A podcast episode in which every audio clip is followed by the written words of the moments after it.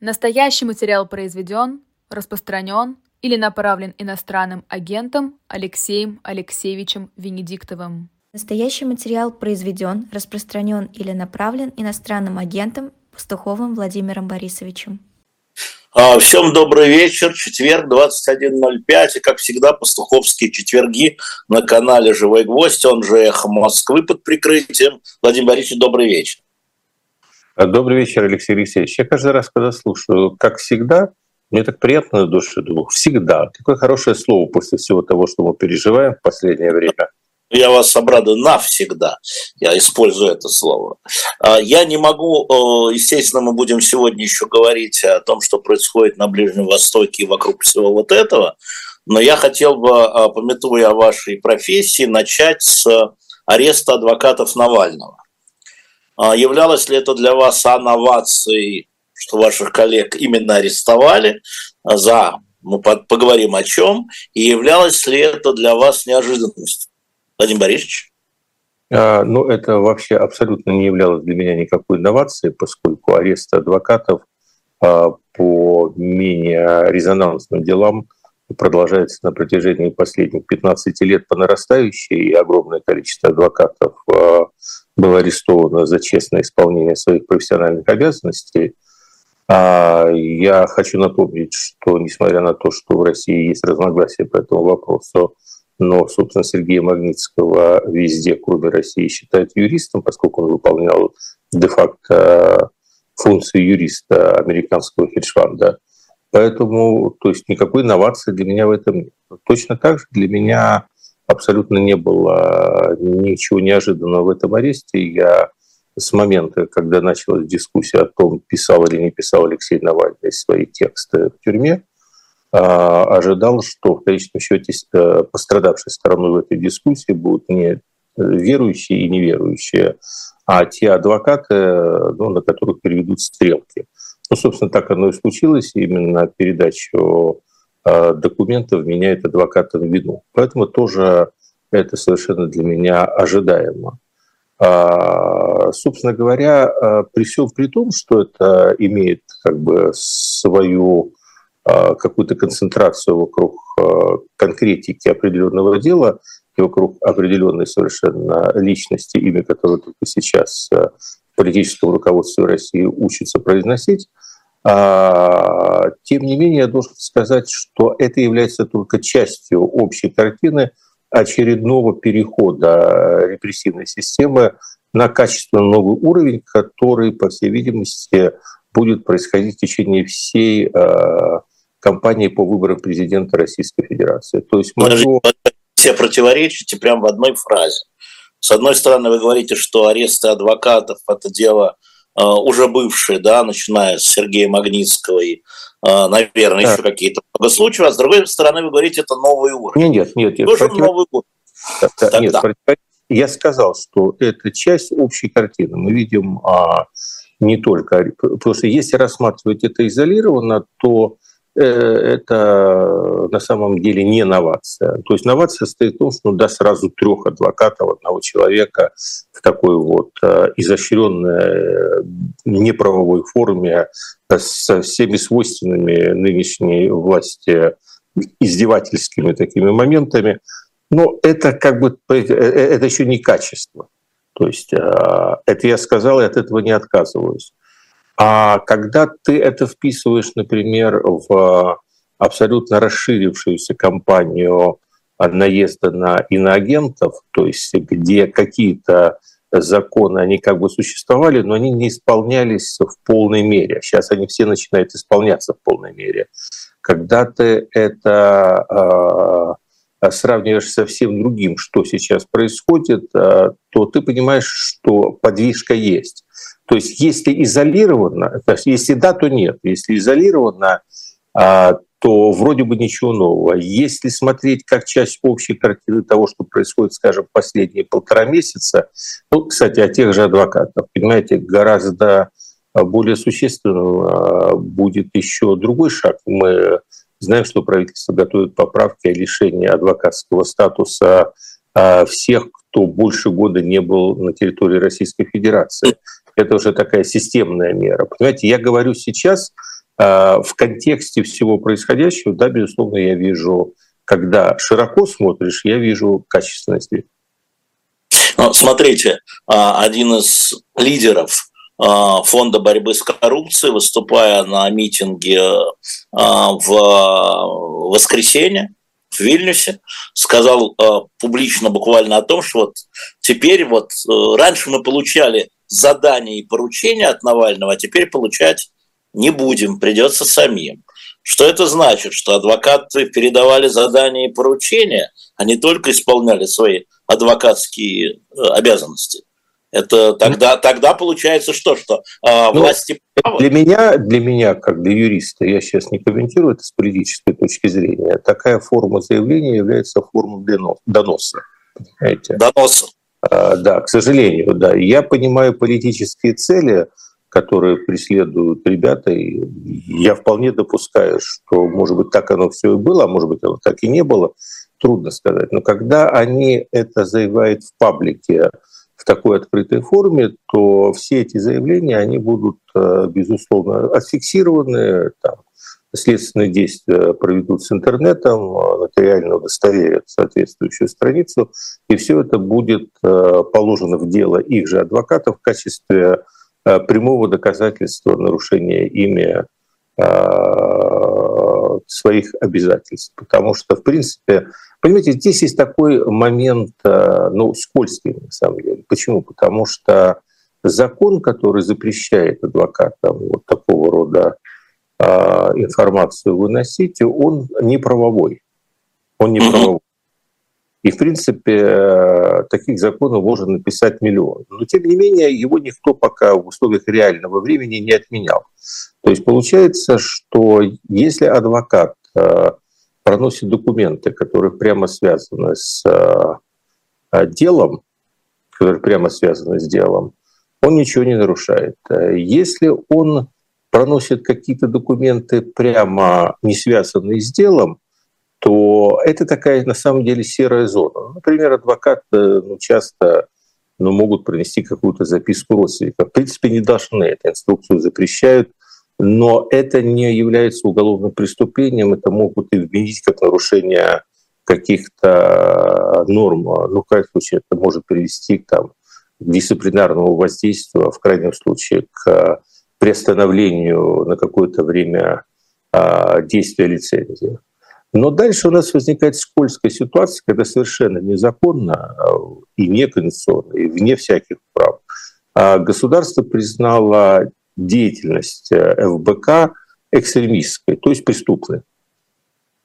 И это вот меняет немного ситуацию, потому что это можно не принимать, и особенно легко это все не принимать, когда ты находишься за пределами Российской Федерации, тебе ничто не угрожает, то ты просто честно говоришь, что это не конституционный правовой закон, он ко мне не имеет никакого отношения.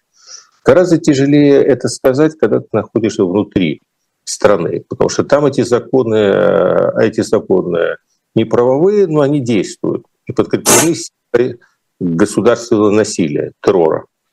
А в этой ситуации, если передача, предмет передачи является не какая-то личная записка и так далее, а некий документ, который лидер организации передает а, своим сотрудникам в качестве инструкции, и вся эта организация признана преступной, то есть экстремистской, то в данном случае адвокаты оказываются в очень сложной ситуации, когда они как бы участвуют таким образом в деятельности этой организации, просто э, такими заявлениями их просто напрямую вколачивают в это уголовное дело. А, Федеральная палата адвокатов и Московская палата, как я понимаю, в том числе Генри Резник, хорошо вам известный, они сделали заявление, во-первых, они выступили против забастовки адвокатов, которому призвали, а, призвала в частности ФБК, отдельно тема забастовка адвокатов там на три дня. А во-вторых, они сказали, что нам еще не совсем понятно, что им предъявляют, поэтому вот, ну, в общем, вот как-то так, мы будем следить. Что вы думаете по этому поводу?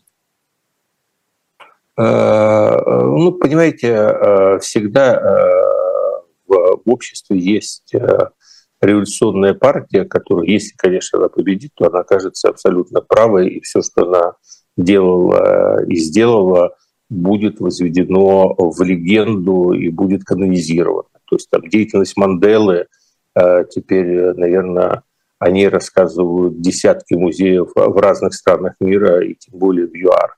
А Владимир Ильич Ленин 70 лет мы узнавали из каждого утюга. Но пока революционная партия не победила, все то, что она предлагает, является для основной массы населения, которая не готова как бы, к революции, э, ну, скажем так, э, рискованной деятельностью, в результате которых люди переходят э, из безопасного состояния в опасное.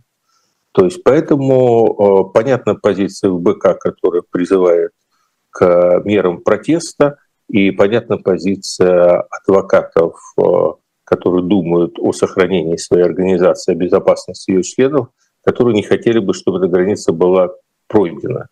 А, мне кажется, что здесь э, а, каждый человек, он решает сам для себя, готов ли он эту границу перейти и готов ли он, а, собственно говоря, ну, поставить благополучие, свою профессиональную деятельность и так далее – на чашу весов ради принципов, ради справедливости, ради политической свободы и так далее. Я не нахожусь в положении человека, который может э, уговаривать э, в одну либо в другую сторону, хотя бы потому, что я нахожусь э, на безопасном расстоянии от поля битвы, и поэтому априори я проголосовал ногами много лет тому назад. Поэтому я не вправе давать кому-либо советы жертвовать собой. Но эм, Похоже, что забастовка трехдневная адвокатов им ничем не грозит, или это не метод для адвоката, для адвокатской профессии? Забастовка метро понимаю. Смотрите, по начнем первое, по законам или по понятиям. Мы же страна не только законов, мы еще страна понятий. То есть э, дальше, что такое забастовка адвокатов? То есть если идет о крутом э, цивилисте, у которого гигантская клиентура и который, э, собственно говоря, ну, хорошо зарабатывает от замечательных клиентов, входящих в верхние 100 позиций списка Forbes, то, во-первых, мне трудно себе представить такого адвоката бастующим, но хотя, в принципе, он может поехать в отпуск Э, на три дня и сказать, что это была его забастовка. То есть поэтому эти адвокатское сообщество, оно же тоже не однородное, и там очень много разных людей. Но есть большое количество адвокатов, которые не имеют такой э, замечательной клиентуры и таких замечательных возможностей, и не имеют возможности три дня отдохнуть э, под предлогом забастовки. А эти адвокаты работают по а, ордерам, то есть они участвуют в судебных заседаниях, особенно по уголовным делам. Эти судебные заседания, вы сейчас сказали, поезд. Это и есть поезд, понимаете? Это, в общем, на самом деле очень такое серьезное э, расписание работы судов, подвязанные работники ФСИН и так далее. То есть адвокат не является в этот процесс без уважительной причины. Даже в самой незабастовочной ситуации – это во многих случаях может влечь э, дисциплинарное взыскание, потому что это срывает судебный процесс. Понимаете, поэтому, а плюс многие адвокаты получают за это деньги, за дела по назначению. Они живут от этих копеек, которые платит государство. В следующий раз одни этих денег лишатся, и не факт, что они найдут обязательно достойных частных клиентов. Поэтому эта ситуация не настолько проста, как кажется. Да, действительно. Мы сейчас перейдем э, к иной теме. Я только э, вопрос из э, чата зачитаю. Напоминаю, что слежу за чатом, ну так как-то правым глазом, левой ногой.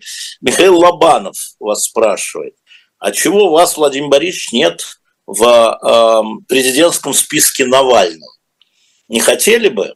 Вы знаете, да, что Алексей Навальный предложил обсудить там, десяток кандидатур, может ли быть тот или иной человек а, единым кандидатом от оппозиции. Ну, там разные люди, а вас там нет, интересуется Михаил Лобанов. А почему? Ну, там же многих нет. Там у моего друга Станислава Белковского тоже нет. Поэтому... Я вас спрашиваю, вернее, не я, а Михаил. Спрашиваю. Ну так я ж не я ж составлял список. Ну, наверное, согласились. А, а, а, там вопрос же состоит в том, что он назвал мнение людей, а, которые лично для него являются авторитетными для того, чтобы решить вопрос, в каком формате участвовать э, в выборах Российской Федерации. Тут есть два момента. Во-первых, Э, ну, я для, значит, ну, я для него не являюсь авторитетом, то есть как хотеть, не хотеть. Значит, я... А, то есть то, что там то, что там Слуцкий, это вот является авторитетом для него.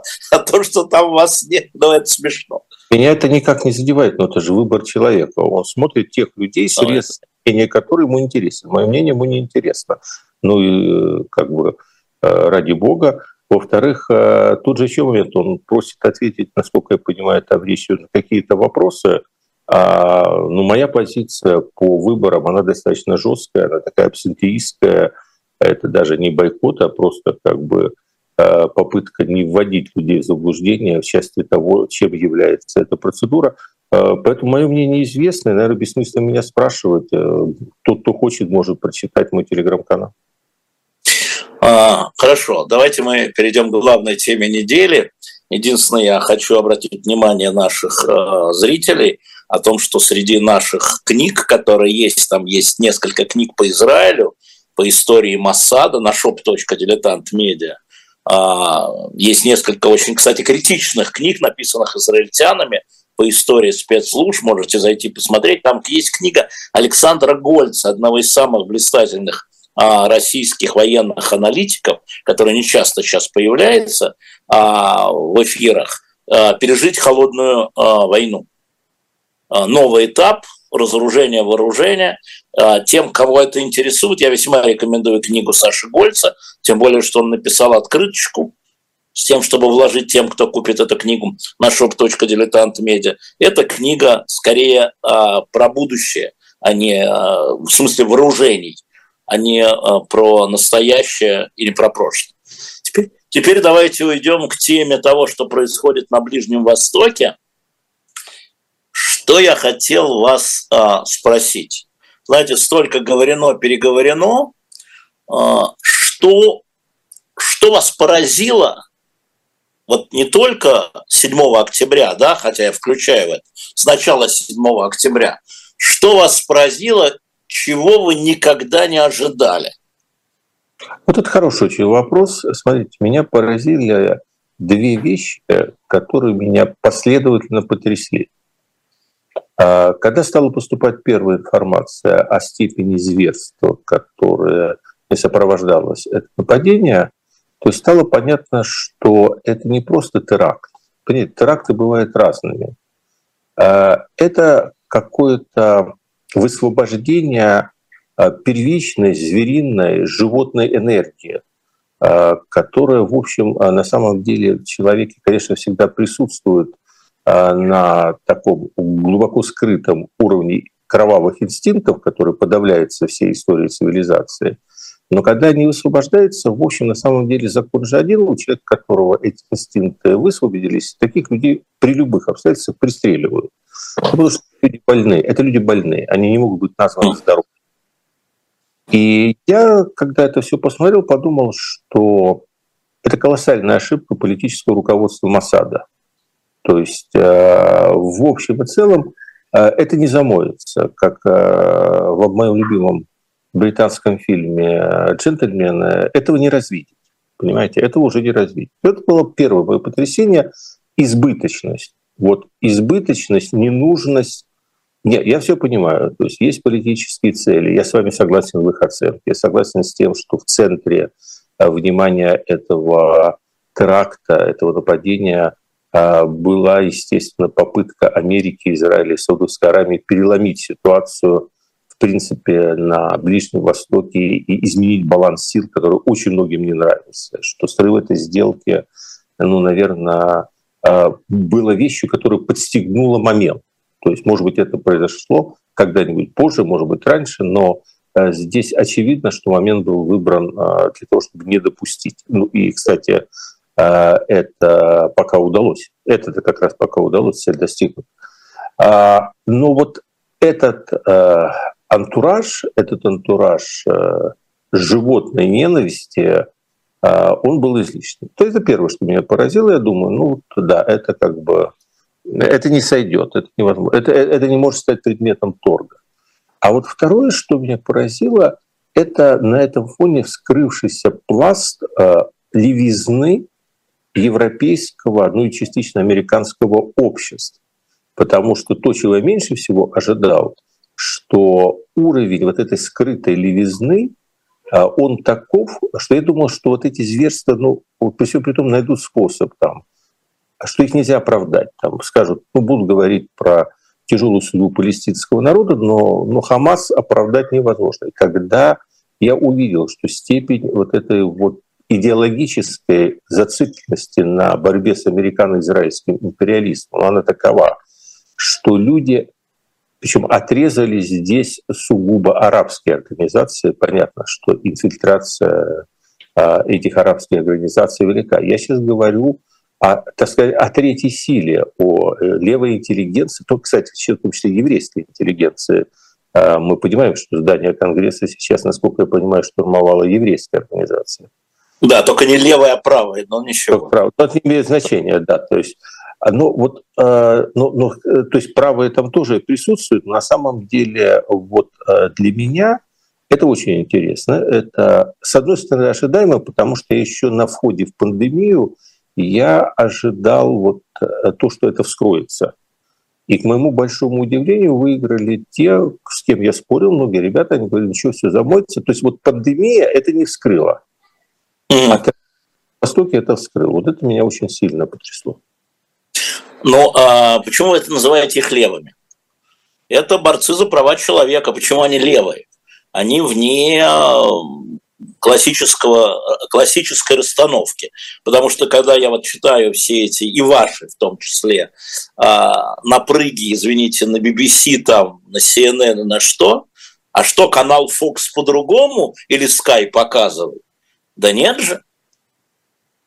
Тоже а... нашли левых. А что, Вашингтон Пост по-другому, чем Нью-Йорк Таймс? Да нет же. Ну, э, я, в общем, на самом ну, деле... Ну, левая его не готов, наверное, сейчас к очень длительному спору. Э, я и, вижу... Пытаюсь понять, я не буду спорить. Владимир Борисович, я не хочу спорить, я хочу понять, почему вы их маркируете левыми.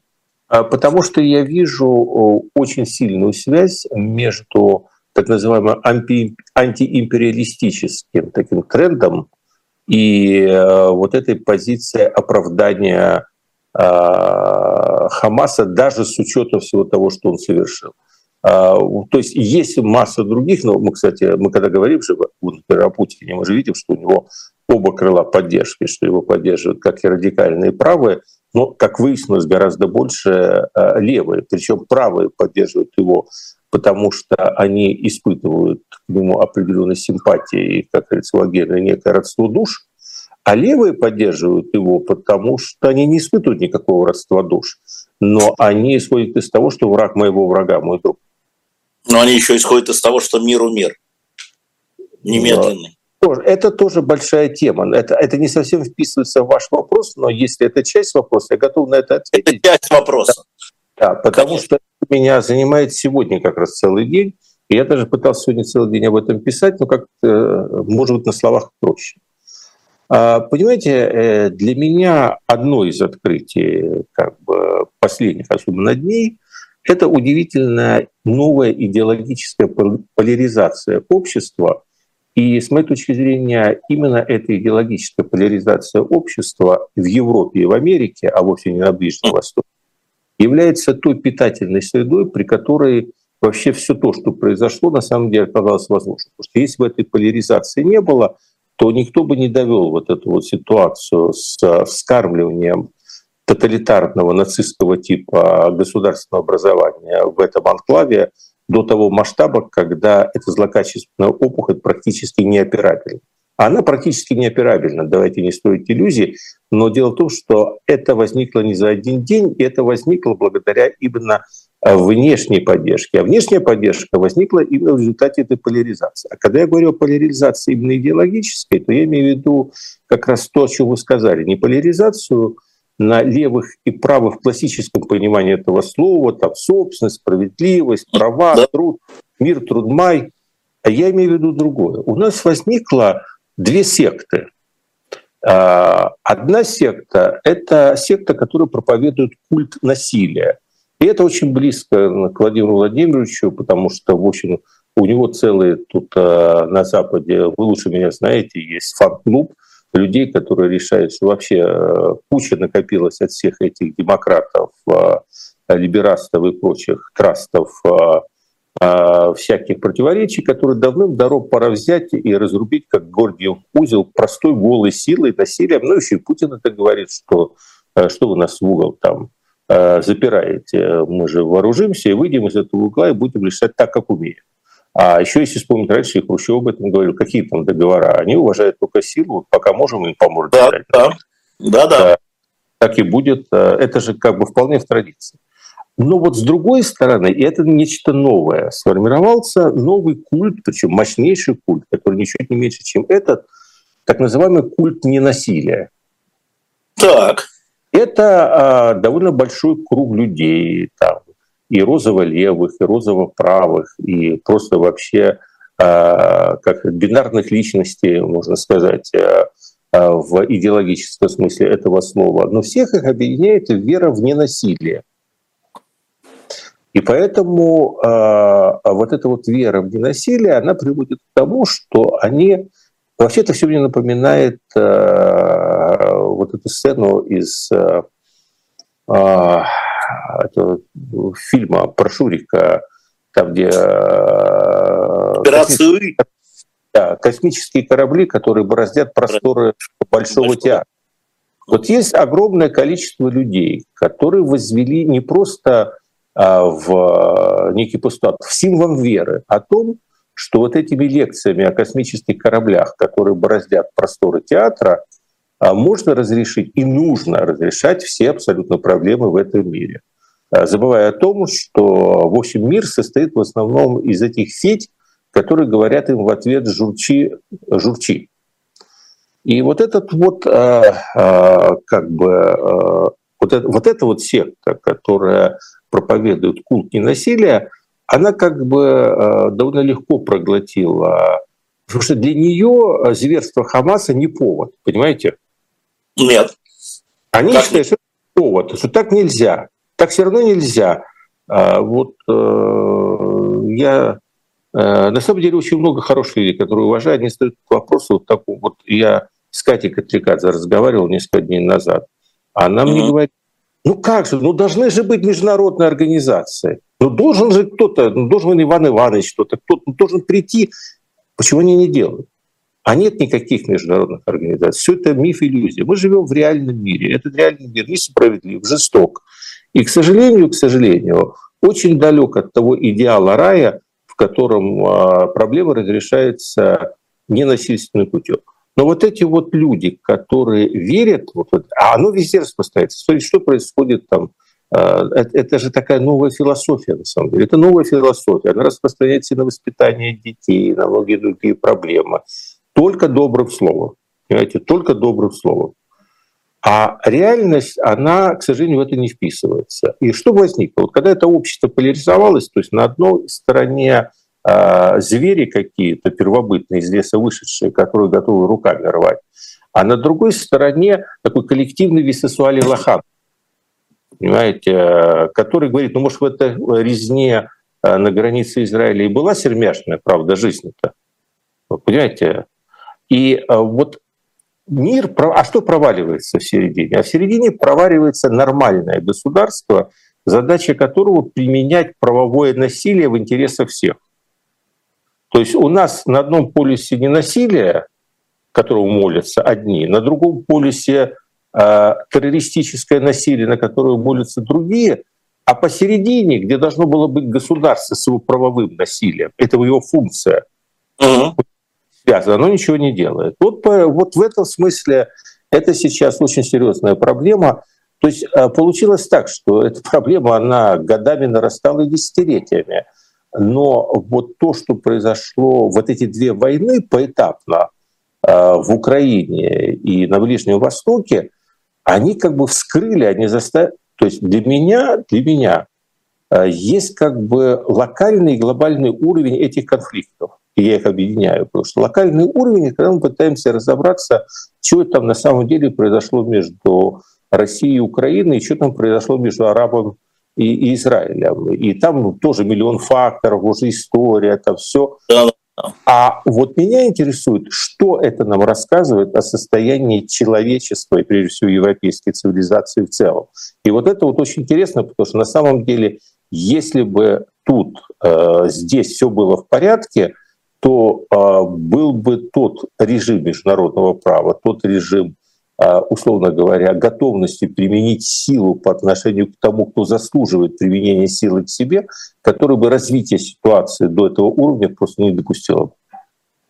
Ну, а, мы существуем в том мире, в каком мы существуем. Вы напрасно выпустили, как мне кажется, вот в этой, а, между этими двумя войнами был Карабах,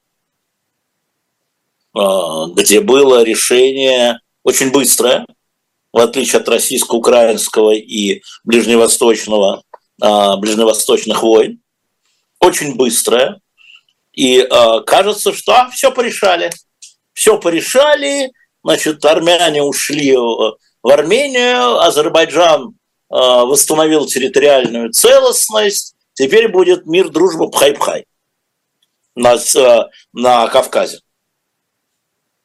А будет мир, дружба, пхай-пхай? Хотя вроде порешали. Понимаете, э, а, а никто не знает, потому что О. здесь, э, опять-таки, если бы они еще и сами были э, более-менее независимыми в принятии своих решений. Причем, как это не смешно, сегодня Пашинян выглядит более независимым в принятии своих решений, чем Алиев. Потому что у Алиева есть как бы два ключевых спонсора Э, которые навязывают его свои сны. Это Россия, которая очень активно на самом деле э, решает вопросы с Азербайджаном, азербайджанского руководства. И там не секрет, это известно в прессе, что связи между российскими силовиками и окружением Алиева являются одним из наиболее близких. И э, это Турция, которая вообще, в принципе, ну и родственная, это как Румыния и Молдавия, собственно говоря. И Турция создала ту армию, которая сегодня сделала это чудо, э, тут не Россия вложилась, то есть Россия э, как бы дала возможность, хорошее отношение спецслужбистов дали возможность э, Эрдог... Алиеву обеспечить нейтралитет России в этом вопросе, а вот, ну, собственно говоря, силовую всю компоненту – это то, что сделал, сделала Турция. Поэтому э, вот насколько Алиев здесь э, свободен, э, дальше насколько он далеко хочет войти в историю, потому что вот, там, вот, а, вот, вот, вот, вот. Если он окажется, а я не знаю, я не могу никого, если он окажется человеком все-таки ограниченным в своем понимании исторического процесса, если он поведется на сиюминутный хайп и на то, что масса от него сегодня просит, то масса от него сегодня, как и всегда и везде, будет просить э, по полной. Понимаете? Побед. Побед. Его уже победа, и тогда он полезет и в Южную Армению, и э, э, в целом будет вести политику ну, отмщения, скажем так. А если же он сможет преодолеть этот соблазн, а, сорвать весь сиюминутный хайп и захочет заглянуть куда-то далеко, чтобы он действительно был там великим президентом, то он захочет, и это опять-таки в интересах независимости Азербайджана, то он должен будет все-таки каким-то образом найти возможность проложить мост между этими двумя народами столетиями враждующими. Да, э, сегодня можно воспользоваться слабостью Армении. Ну, во-первых, жизнь показала, и тот же палестинский конфликт показал, что пройдут годы, земля круглая, и когда-то э, вырастет новое поколение армян, которые любой ценой, не считаясь ни с какими затратами, захотят своего реванша. А Азербайджан, э, условно говоря, пройдет свой золотой век. Мы же не знаем, там, что будет после Алиева там, кто будет, как будет. Вот этот вопрос такой, что можно, конечно, сейчас попытаться все отжать, но, но ну, надо помнить, что земля круглая. Что армяне, которые одержались тогда блистательную победу в начале 90-х, они ведь тоже э, думали, что это раз и навсегда, и, в общем, Азербайджан, который был весь в своих внутренних распрях, который не мог, э, в общем-то, подняться никак из них, который был подавлен к этой несистематизированной коррупции – он, а, собственно говоря, они считали, что проблема решена, а оказалось, что она не решена. Поэтому я не знаю, я не знаю, на самом деле, в голову никому не залезешь, я не знаю, как глубоко простираются исторические амбиции Алиева. Это халиф на час или это человек, который действительно что-то хочет сделать? Вопрос открытый для меня. И э, понятно, что и Россия не захочет на самом деле, несмотря на внешнюю отстраненность Путина, выпускать э, какие-то вожжи из своих э, рук, поэтому она не будет нейтральной, я не верю в это, она будет вмешиваться. Вопрос открытый, э, но это, кстати, хороший момент. Это такой вот момент, когда может любую сторону повернуться. Вот те конфликты, это конфликт, который дошел до какой-то стадии, когда схлопывается звезда в черную дыру. А вот э, конфликты в Украине и на Ближнем Востоке – это начальная стадия. Это когда черная дыра взрывается, понимаете? Ну, смотрите, вот э, вы знаете, да, что сейчас э, президент США Байден был в Израиле, и там была одна фраза, которая она вот за всем этим, всеми этими более яркими событиями, она просто провалилась, и мало кто ее заметил. Думаю, что вы должны были заметить, но я сейчас говорю нашим зрителям. Байден сказал Нетаньяху, нельзя впадать в ярость. Мы после 11 сентября впали в ярость и наделали массу ошибок. Не повторяй наших ошибок. Вот хотелось бы, чтобы вы вот... Это, это про Алиева тоже, между прочим. И про Путина, и про Зеленского, и про кого угодно. Смотрите, да? А, а, а, справедливости ради должен сказать, что я ее не пропустил, но только благодаря тому, что я читаю ваш телеграм-канал.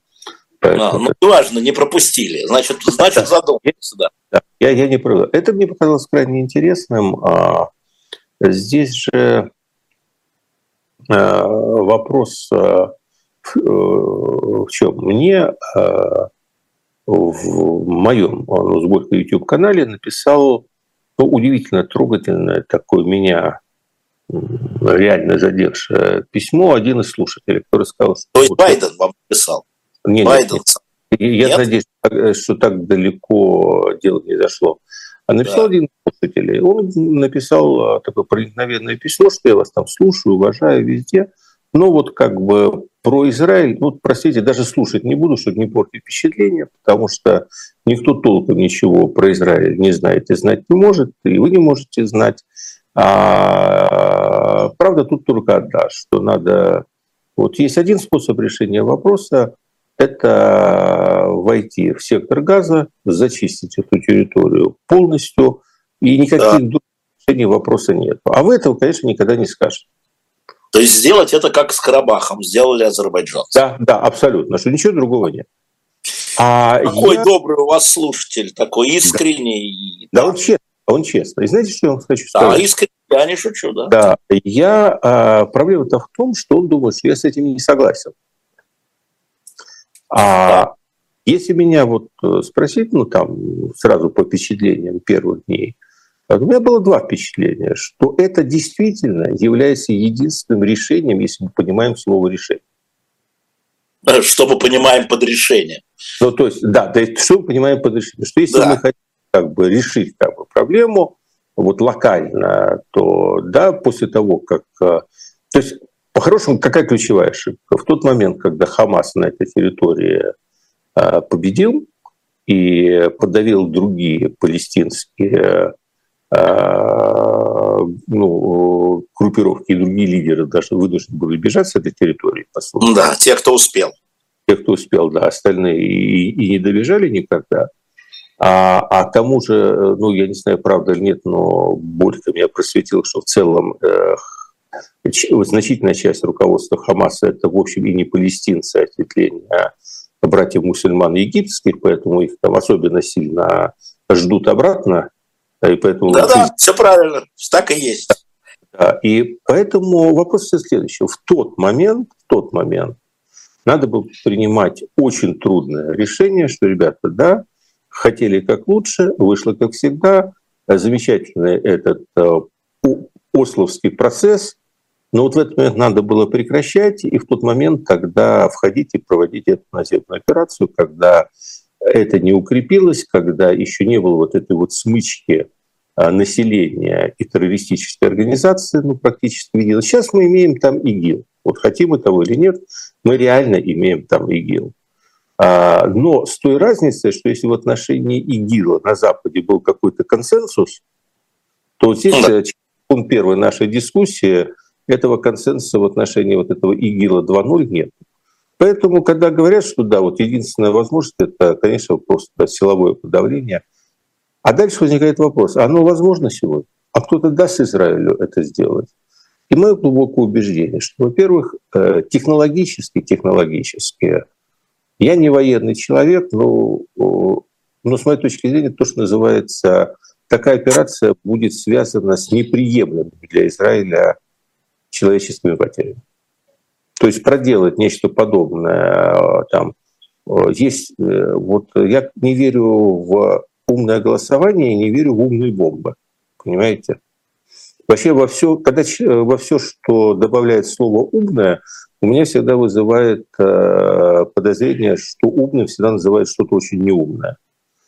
А, поэтому я думаю, что это, во-первых, колоссальный уровень потерь, плюс риски реально войны на несколько фронтов, Дальше. Это можно сделать, если быть уверенным в том, что Америка э, впишется за тебя всей мощью своего оружия. Я боюсь, что Байден привел очень много теплых слов Нетаньяху, но кроме этой гарантии.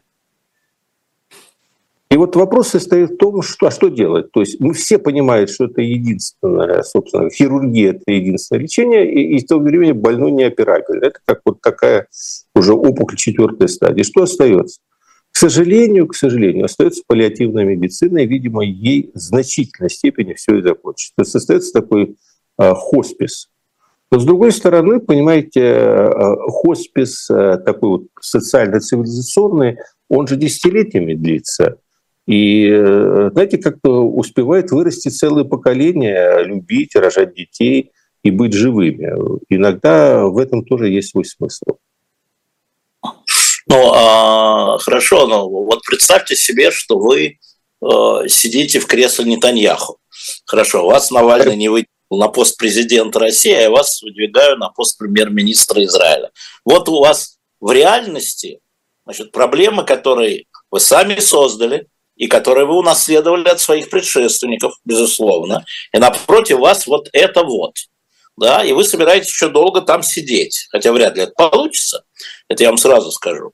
А, вот, э, Вениамин. А, но на самом деле нужно принимать какие-то решения опять с учетом того, что эти террористы, Хамас это террористическая организация, растворяются среди гражданского населения, запускают ракеты из жилых кварталов. А ракеты летят, кстати, для наших зрителей, чтобы вы понимали.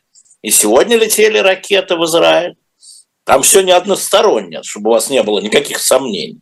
Ракеты продолжают лететь, и их уже там, к 7 тысячам приближается число. Так что делать-то? Смотрите. Э, Я ну, дают советы вам, господин да. премьер-министр. Вот и Байден сказал, не впадай в ярость, не совершай ошибки.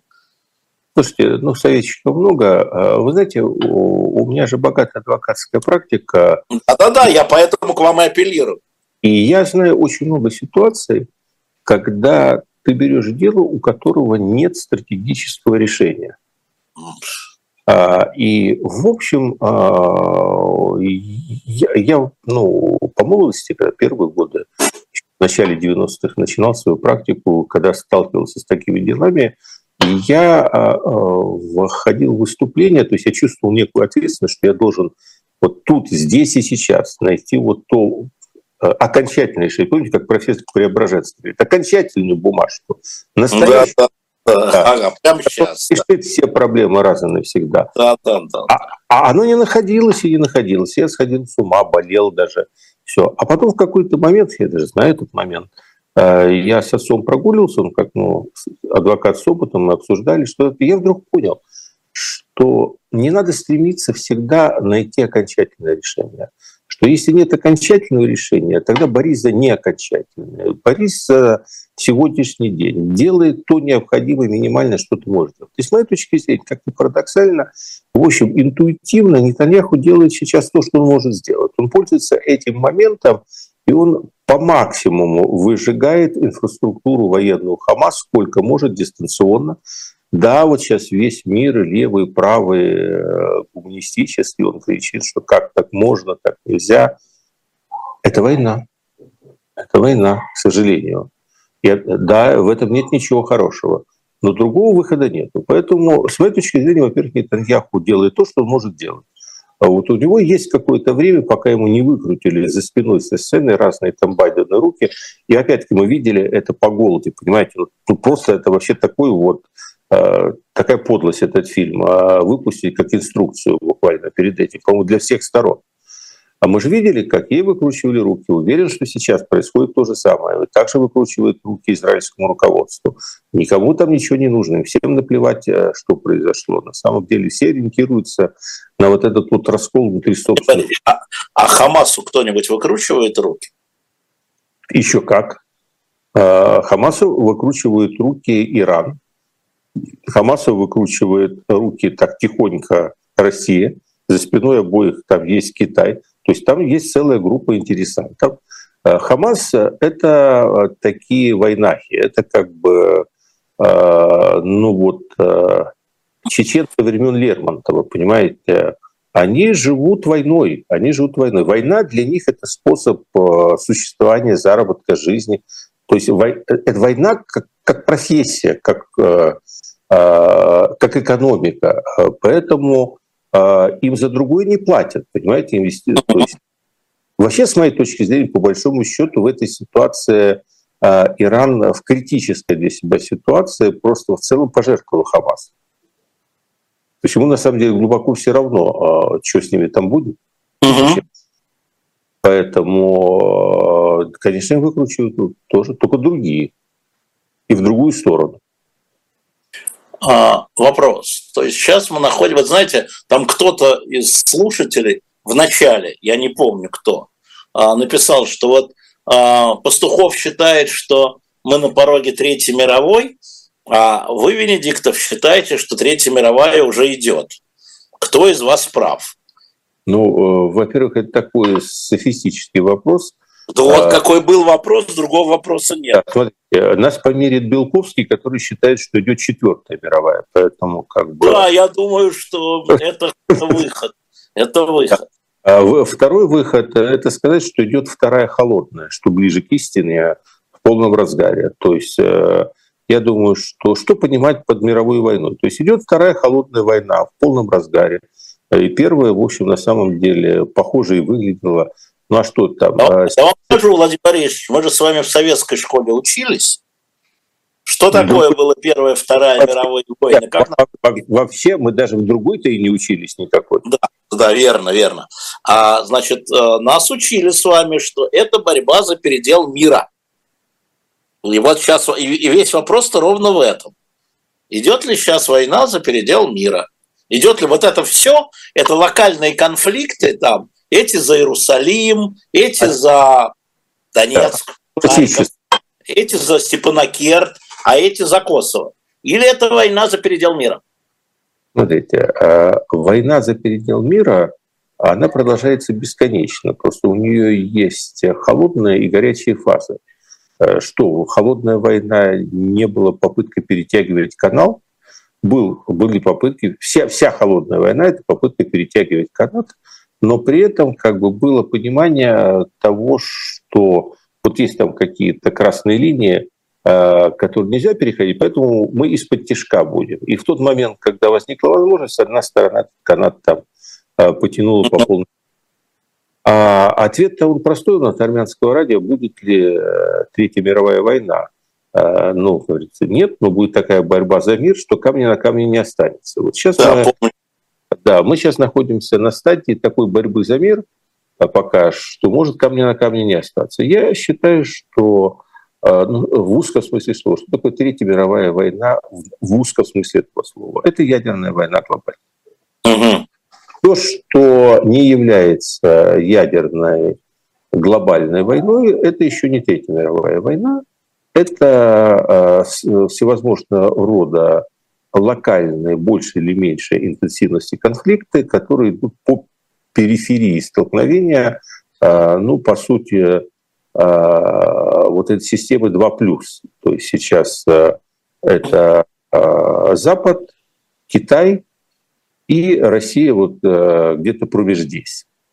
А, но пока они напрямую между собой не вступили в конфликт, они меряются силами по а, периферии. А как это было раньше? А Вьетнамская война это что, не было попыткой прощупать друг друга, а что там на самолетах какие-то другие военные специалисты летали а, с нашей стороны? А, а, а Вьетнамо-китайская война это что, не было попыткой, а что там, зенитные батареи на вьетнамской стороне, они на каком-то другом языке кричали «мама».